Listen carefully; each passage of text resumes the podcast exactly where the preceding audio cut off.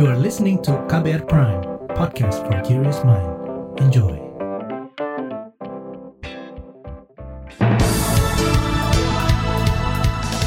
Selamat pagi saudara, senang sekali kami bisa menjumpai Anda kembali melalui program Buletin Pagi edisi Selasa 13 September 2022. Saya Malika. Sejumlah informasi pilihan telah kami siapkan, di antaranya jaga stabilitas pangan dan inflasi, Jokowi serukan gerakan menanam. Kominfo diminta tindak lanjuti aksi peretasan oleh Biorka.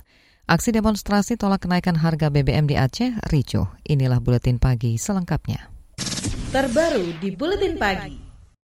Saudara Presiden Joko Widodo mengingatkan kepala daerah menjaga stabilitas harga bahan pokok untuk mencegah meningkatnya jumlah warga miskin dan inflasi. Apalagi kata kepala negara, kontribusi harga pangan terhadap angka kemiskinan mencapai 74 persen. Utamanya itu beras sebagai komponen utama. Jadi hati-hati kalau harga beras di daerah Bapak Ibu sekalian itu naik meskipun hanya 200 atau 500 perak, segera diintervensi. Karena itu menyangkut kemiskinan di provinsi, di kabupaten, dan di kota Bapak Ibu pimpin itu akan langsung bisa naik angka kemiskinannya. Itu tadi Presiden Jokowi. Sebelumnya Presiden juga menyerukan masyarakat memanfaatkan lahan pekarangan rumah untuk menanam cabai hingga kelapa. Kepala negara menyebut kegiatan menanam dapat memperkuat sektor pertanian menghadapi krisis pangan global. Mengingatkan kembali seruan Presiden Jokowi, Menteri Koordinator Bidang Kemaritiman dan Investasi Luhut Binsar Panjaitan menyebut, menanami lahan pekarangan dengan sayur atau cabai menjadi cara sederhana yang bisa dilakukan masyarakat untuk turut andil mengendalikan laju inflasi. Pemerintah memperkirakan inflasi bulan depan meningkat 1,8 persen imbas kenaikan BBM. Seruan untuk melakukan urban farming atau praktek budidaya bahan pangan guna mengendalikan inflasi di daerah juga disampaikan Bank Indonesia. Deputi Gubernur Bank Indonesia Doni Primanto Juwono menjelaskan budidaya pangan yang dianjurkan pemerintah dilakukan dengan melibatkan BUMDes. Keterjangkauan harga, jadi harganya harus murah sama kenaikan BBM, Pak. Tentunya Pak Gubernur akan memberikan subsidi kepada uh, transportasinya. Support, Pak. Di daerah lain kita melakukan operasi pasar dan pasar murah Nah ini yang mungkin yang dengan Sumsel, Sumut, Sumbar, ya. Dan tentunya nanti kita juga mendorong gerakan menanam cabai di pekarangan, Pak. Dua rapnya yang kedua tadi saya lihat dari dari video uh, sepintas mendorong urban farming, ya Pak, sudah 65 ribu bibit. Deputi Gubernur Bank Indonesia Doni Primanto Juwono menambahkan Bank Indonesia juga berkomitmen mencegah kenaikan harga pangan guna menekan inflasi di akhir tahun ini. Sebelumnya, Badan Pusat Statistik BPS mencatat inflasi di Agustus lalu mencapai 4,69 persen secara tahunan atau year on year. BPS mencatat ada penurunan inflasi pangan dari 11 persen pada Juli menjadi 8 persen pada Agustus. Senada, seruan gerakan menanam cabai untuk menjaga tingkat inflasi juga turut disuarakan pemerintah Provinsi Riau. Gubernur Riau Syamsuar mengatakan persoalan inflasi di Riau dihadapkan dengan ketergantungan pasokan komoditas pangan dari luar daerah. Apa kita lakukan ini? Karena semuanya kita tidak lengkap. Memang apakah petani kita sini nggak kerja? Kerja. Tapi dalam rangka untuk kebutuhan masyarakat Riau belum cukup.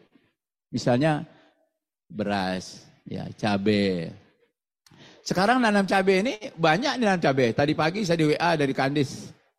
Sudah siap panen tuh, ada 4 hektar.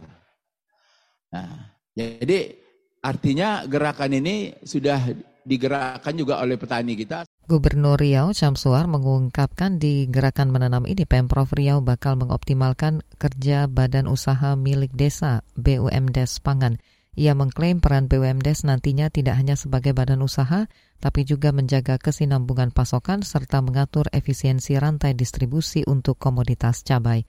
Saat ini Riau menjadi salah satu provinsi yang masuk dalam jajaran penyumbang inflasi tinggi, yaitu 7,04 persen pada Juli lalu. Pengamat ekonomi menyambut baik adanya imbauan gerakan menanam cabai di pekarangan untuk menekan harga di tingkat konsumen. Meski begitu, menurut Direktur Eksekutif Lembaga Pemantau Ekonomi Indef Tauhid Ahmad, hasilnya tidak akan signifikan menekan inflasi. Ini lantaran kebutuhan cabai di tanah air terlalu tinggi, meliputi kebutuhan rumah tangga dan korporasi, serta membutuhkan keahlian khusus agar bertahan di tengah musim hujan. Berkaitan dengan ya diberikan subsidi untuk uh, misalnya mengurangi beban angkutan ya di daerah-daerah produsen cabai ke daerah uh, konsumen gitu. Misalnya ada daerah pegunungan yang daerah produsen cabai kan beban ongkos angkutnya tinggi karena kenaikan BBM. Mm-hmm. Ya mereka harus diberikan bantuan sehingga mengurangi kenaikan gitu. Nah yang ketiga adalah membuat efisiensi pasar, yaitu pemerintah harus ambil alih begitu loh. Direktur Eksekutif Lembaga Pemantau Ekonomi Indef Tauhid Ahmad. Sementara pengamat pertanian Dwi Andreas mendorong pemerintah membantu petani cabai melawan perubahan iklim agar menjaga produktivitas cabai di tengah musim hujan. Selain itu, pemerintah juga diminta membantu petani membangun rumah plastik agar tanaman cabai lebih tahan di musim hujan. Dalam catatannya, pemerintah pernah membagikan 10 juta benih cabai, namun tidak efektif menekan kenaikan harga di 2019 lalu. Kementerian Kelautan dan Perikanan tingkatkan akses nelayan peroleh BBM subsidi. Informasinya hadir sesaat lagi, tetaplah di Buletin Pagi KBR. You're listening to KBR Pride, podcast for curious mind. Enjoy!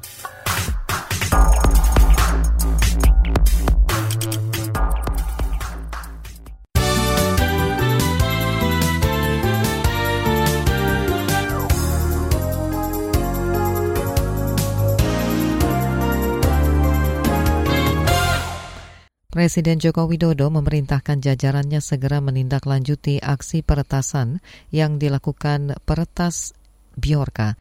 Perintah Presiden itu disampaikan Menteri Komunikasi dan Informatika Joni G. Plate usai rapat internal bersama Kepala Negara kemarin. Dalam rapat itu Joni mengakui ada sejumlah data milik kementerian lembaga yang bocor ke publik.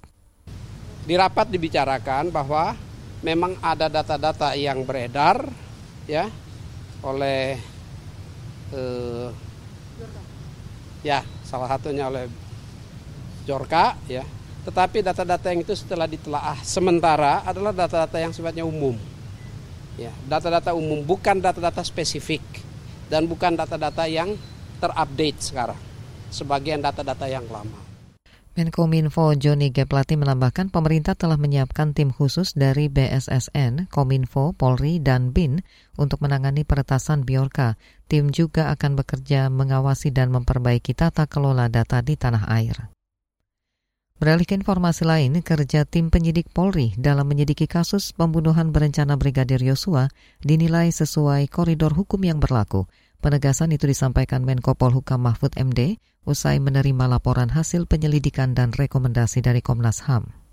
Dan saya kira kita harus optimis juga, harus punya prasangka baik ya bahwa Polri itu sebenarnya kalau mau jujur kan sudah sudah sudah on the track ya ini kasus ini mulai dulu sambu sampai sebulan mengelak mengecoh tapi aspirasi masyarakat menghendaki lain karena punya bukti-bukti dan logika lain lalu Kapolri terima itu semua. Menko Polhukam Mahfud MD menambahkan laporan Komnas HAM bisa menjadi info tambahan di kepolisian guna mengungkap kasus, bukan pro justisia. Mahfud menyebut motif kasus pembunuhan Brigadir Yosua juga tidak lagi dibutuhkan karena pengadilan hanya ingin memastikan jika pelaku waras dan sadar saat melakukan aksi pidananya. Kemarin Komnas HAM menyerahkan laporan hasil penyelidikan mereka terkait pembunuhan Brigadir Yosua ke Menko Polhukam. Ada dua kesimpulan dari laporan itu, yakni adanya pembunuhan tanpa proses peradilan dan perintangan proses hukum. Pemerintah berkomitmen meningkatkan akses nelayan memperoleh BBM subsidi. Menteri Kelautan dan Perikanan Sakti Wahyu Trenggono mengklaim telah berkoordinasi dengan BPH Migas dan PT Pertamina untuk menambah kuota BBM subsidi untuk nelayan. KKP juga berkomitmen KKP akan selalu hadir untuk nelayan terutama dalam masa-masa sulit seperti masa kenaikan BBM saat ini. Salah satunya melalui perlindungan dan pemberdayaan nelayan untuk meningkatkan kesejahteraannya antara lain terus mempermudah akses BBM bersubsidi untuk nelayan kecil. Menteri Kelautan dan Perikanan Sakti Wahyu Trenggono menambahkan kementeriannya juga berkoordinasi dengan Kementerian Koperasi untuk penyediaan BBM subsidi jenis solar bagi nelayan, apalagi hingga kini hanya 388 stasiun pengisian bahan bakar nelayan atau SPBN yang tersebar di 11.000 desa nelayan. Sementara itu PT Pertamina menegaskan siap membuka SPBU khusus nelayan atau Pertasop. Direktur Utama PT Pertamina Nike Widiati menargetkan dalam tiga bulan ke depan pembangunan Pertashop akan difokuskan di beberapa wilayah prioritas pembangunan bekerjasama dengan Koperasi Nelayan se-Indonesia. Saudara Kementerian Kesehatan mencatat sekitar 14,5 persen kematian bayi dan 5 persen kematian balita di Indonesia disebabkan oleh infeksi pneumonia. Hal itu disampaikan Menteri Kesehatan Budi Gunadi Sadikin saat pencanangan nasional imunisasi PCV di Palembang. Menteri Budi menyebut vaksinasi PCV terbukti dapat menurunkan serta memproteksi bayi dan balita dari infeksi pneumonia. Infeksi ini juga mengakibatkan banyak balita kita terganggu keseimbangan gizinya sehingga jadi stunting. Oleh karena itu, selain bisa menurunkan kematian bayi dan kematian balita, vaksin PCV ini juga penting untuk menurunkan tingkat stunting. Menteri Kesehatan Budi Gunadi Sadikin menjelaskan kementeriannya akan melakukan pemerataan imunisasi PCV di seluruh Indonesia. Budi juga meminta pemerintah daerah membantu menyukseskan imunisasi. Kementerian Pariwisata dan Ekonomi Kreatif mengeluarkan tiga kebijakan menyikapi kenaikan harga BBM yang juga berdampak pada sektor pariwisata dan ekonomi kreatif. Apalagi menurut Menteri Pariwisata dan Ekonomi Kreatif Sandiaga Uno, imbas kenaikan BBM tidak dapat dihindari karena industri pariwisata dan ekonomi kreatif identik dengan mobilitas manusia serta penggunaan energi. Kemenparekraf mengeluarkan tiga kebijakan. Pertama, bantuan bimbingan teknis dan pendampingan agar pelaku usaha pariwisata dan ekonomi kreatif di level kecil dan mikro bisa mengelola pembiayaannya, mengelola biaya operasionalnya lebih baik. Menparekraf Sandiaga Uno menjelaskan kebijakan kedua yaitu mendorong wisata minat khusus yang berpotensi mengurangi konsumsi BBM baik secara langsung maupun tidak langsung seperti wisata olahraga, lari, maraton, bersepeda, dan lain sebagainya. Sementara kebijakan yang ketiga yaitu dimulainya peralihan pengembangan sumber energi baru dan terbarukan di sektor pariwisata dan ekonomi kreatif secara konsisten dan jangka panjang. Sandiaga berharap ketiga kebijakan itu membantu sektor wisata domestik dan produk ekonomi kreatif menyikapi meningkatnya harga BBM. Kita beralih ke berita mancanegara.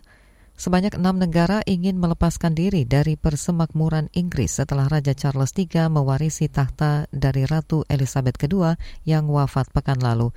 Enam negara tersebut adalah Antigua dan Barbuda yang mengumumkan bakal mengadakan referendum dalam tiga tahun ke depan dan menjadikan negara itu sebagai republik.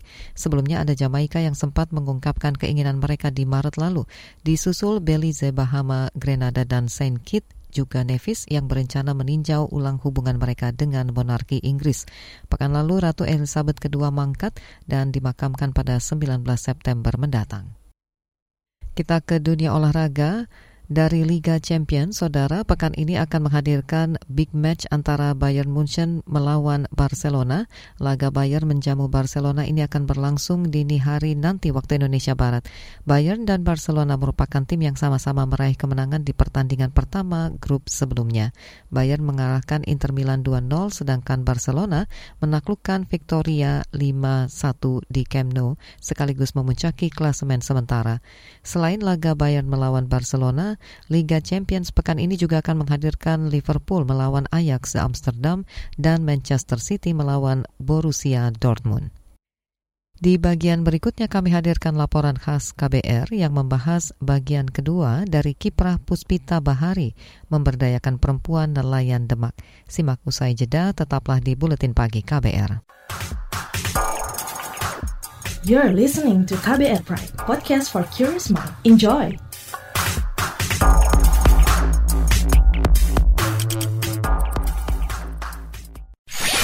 Commercial break. Commercial break. Ada kesedihan, air mata, dan trauma. Namun ada juga gelak tawa, bahagia, dan rasa bangga. Cerita kehidupan manusia adalah perjuangan dan pembelajaran. Pertanyaan dibalik itu secara psikologi, apakah dia punya niat membunuh? Kan belum tentu. Saya kaget ketika ada konflik sesama orang Madura sendiri mengatasnamakan aliran keagamaan. Sejak itu, warga Syiah harus mengungsi sampai sekarang. Untuk kehidupan saya pada waktu itu aja nggak menentu kan. Boro-boro mikirin untuk perpustakaan gitu. Saga, cerita tentang nama, peristiwa, dan fakta. Liputan khas KBR ini telah memenangkan berbagai penghargaan nasional dan internasional. Anda sedang mendengarkan program Saga Produksi KBR. Simak di program Buletin Pagi pukul 6 waktu Indonesia Barat, Buletin Sore pukul 16 waktu Indonesia Barat, dan KBR Pagi pukul 7 waktu Indonesia Barat. Dengarkan Saga di radio jaringan KBR di Nusantara atau streaming di kbr.id. Saga juga hadir dalam bentuk podcast di kbrprime.id. KBR Inspiratif Terpercaya.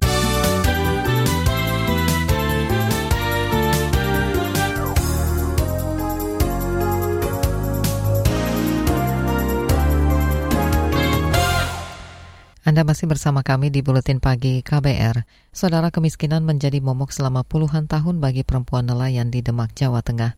Setelah menikah, rata-rata mereka menganggur dan menjadi ibu rumah tangga. Belitan kemiskinan juga membuat mereka tidak bisa mengakses pendidikan dan rentan menjadi korban kekerasan dalam rumah tangga. Hal ini mengusik Mas Nuah sehingga menginisiasi pendirian kelompok Puspita Bahari. Lewat wadah itu, ia memotivasi perempuan nelayan untuk mandiri dan berdaya. Bagaimana lika-likunya, simak kisahnya bagian kedua yang disusun jurnalis KBR Valda Kustarini. Jalan beton selebar 3 meter menyambut siapa pun yang berkunjung ke Duku Tambak Polo, Demak, Jawa Tengah. Untuk mengakses duku ini hanya ada dua pilihan, berjalan kaki atau naik motor. Di kanan kiri tersaji pemandangan tambak dan mangrove. Sekilas, tak ada yang spesial dari Tambak Polo. Namun, desa ini tercatat dalam sejarah sebagai desa pertama di Indonesia yang mengakui profesi perempuan nelayan. Pada 2018, ada 30-an perempuan yang kolom pekerjaannya di KTP berganti dari ibu rumah tangga menjadi nelayan. Salah satunya, Darwati. Satu tahun lamanya itu, Mbak. Itu toh, Mbak, udah ditandatangani Pak Lurah, toh, Mbak langsung pergi ke Dukcapil itu toh Mbak seperti pawe. Dua mobil loh Mbak. Lah sejumlah 32 orang kok Mbak. Itu toh Mbak itu didampingi sama Mbak Mas Nuah, sama Mbak Uminatus Soleha, itu toh Mbak Mas Nuah atau terharu kepada ibu-ibu semua. Pengakuan sebagai perempuan nelayan didapat setelah setahun berjuang bersama Puspita Bahari dan Persatuan Perempuan Nelayan Indonesia PPNI. Prosesnya tak mudah karena masih ada kungkungan budaya patriarkis yang diyakini mayoritas warga hingga perangkat desa. Wong wedok kuwi masak, masak, mana. Jarine ngomongnya Pak Lurah. Padahal kita-kita kami-kami itu kan melaut bersama suami. Padahal Darwati sudah lebih dari 15 tahun melaut, menangkap ikan bersama suaminya. Namun, aktivitas ini mesti dilakukan sembunyi-sembunyi, lantaran perempuan yang melaut dianggap memalukan. Dulunya tuh, Mbak, aku jaring kita, Mbak, wong wedok-wedok don jaring kabeh Mbak. Dulunya itu malu, Mbak. Karena diolok-olok, sekarang diakui tuh, Mbak, malah orang sin. Pengakuan sebagai perempuan nelayan membuat Darwati makin percaya diri melaut. Ia punya hak yang sama dengan nelayan laki-laki, seperti asuransi ketenaga kerjaan. Proteksi ini penting untuk melindunginya saat mengalami kecelakaan kerja. Lebih dari itu, ia kini bisa bekerja di kapalnya sendiri untuk menghemat pengeluaran. Lah, seumpamanya Mbak, kalau cari ABK Mbak, ABK sekarang kan susah. Kan udah do, punya perahu semua tuh Mbak. Seandainya, ah, seandainya Mbak itu penghasilan 100 ribu, dikasihkan sama ABK 25, kan masih 75 Mbak Ya ora cukup to, Mbak, kanggo sak keluarga to, Mbak. Pendekatan kami untuk menyadarkan hak pentingnya perempuan ini mendapatkan perlindungan yang harus mereka diakui profesi sebagai nelayan yang dulunya ibu rumah tangga sehingga uh, itu mempermudah advokasi kami.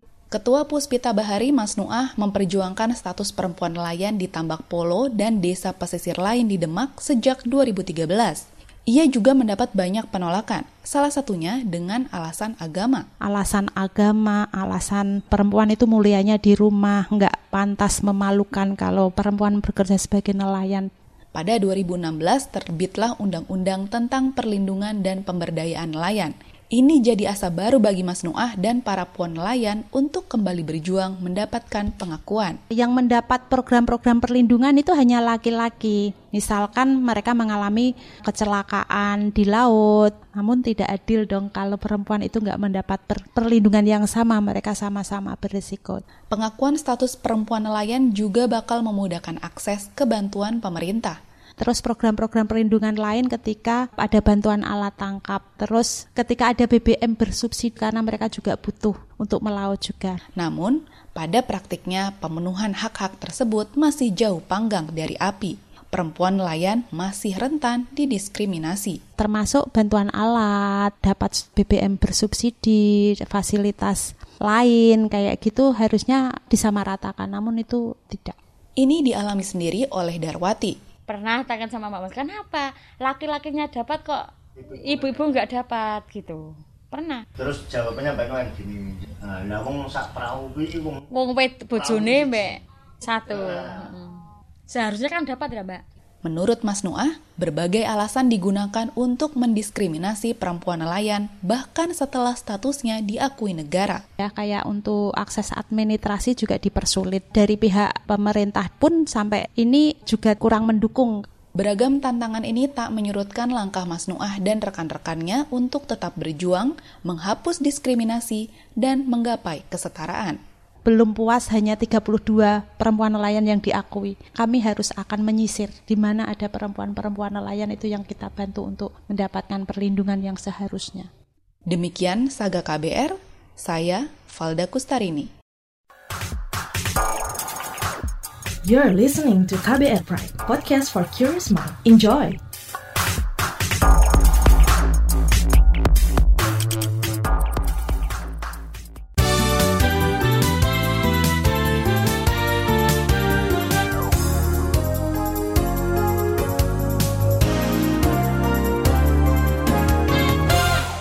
Inilah bagian akhir buletin pagi KBR. Saudara aksi demonstrasi menolak kenaikan harga BBM di halaman gedung Dewan Perwakilan Rakyat Kota DPRK Lok Sumawe Aceh berlangsung ricuh. Dalam aksi itu sejumlah mahasiswa dan aparat terluka, bahkan sejumlah fasilitas perkantoran rusak. Menurut Koordinator Aksi Aris Munandar, kericuhan terjadi setelah wakil rakyat di DPRK menolak berdialog dengan pengunjuk rasa kemarin. Pihak kepolisian telah melakukan tindakan yang betul represif terhadap para mahasiswa. Padahal kami telah meminta para mahasiswa untuk membuka ruang dialog, tetapi tidak diindahkan. Kami menyayangkan sikap dari pihak DPRK Kota Lusmawe seolah-olah menelantarkan dan tidak menunjukkan keterpihakan kepada masyarakat. Itu tadi Koordinator Aksi Unjuk Rasa Aris Munandar. Sementara di Jakarta, aksi unjuk rasa menolak kenaikan harga BBM juga berlangsung ricuh. Polisi bahkan menangkap lima orang yang diduga melakukan tindakan anarkis saat demo. Dalam tuntutannya, masa mengkritisi kenaikan harga BBM dan menepis data pemerintah soal besaran subsidi energi yang digelontorkan. Badan Nasional Penanggulangan Bencana BNPB menyebut Pulau Kalimantan menjadi daerah yang paling terdampak banjir pekan lalu. Menurut juru bicara BNPB Abdul Muhari, curah hujan di Pulau Kalimantan tinggi pada periode 5 hingga 11 September lalu. Juru bicara BNPB Abdul Muhari menambahkan banjir juga berdampak pada 3 ribuan kepala keluarga di Kalimantan Timur dan Kalimantan Selatan. Selain banjir, Pulau Kalimantan juga menjadi daerah yang terdampak kebakaran hutan dan lahan atau karhutla. Informasi tadi menutup jumpa kita di Buletin Pagi hari ini. Pantau juga informasi terbaru melalui kabar baru, situs kbr.id, Twitter kami di akun @beritaKBR serta podcast di alamat kbrprime.id. Saya Malika bersama tim yang bertugas undur diri. Salam.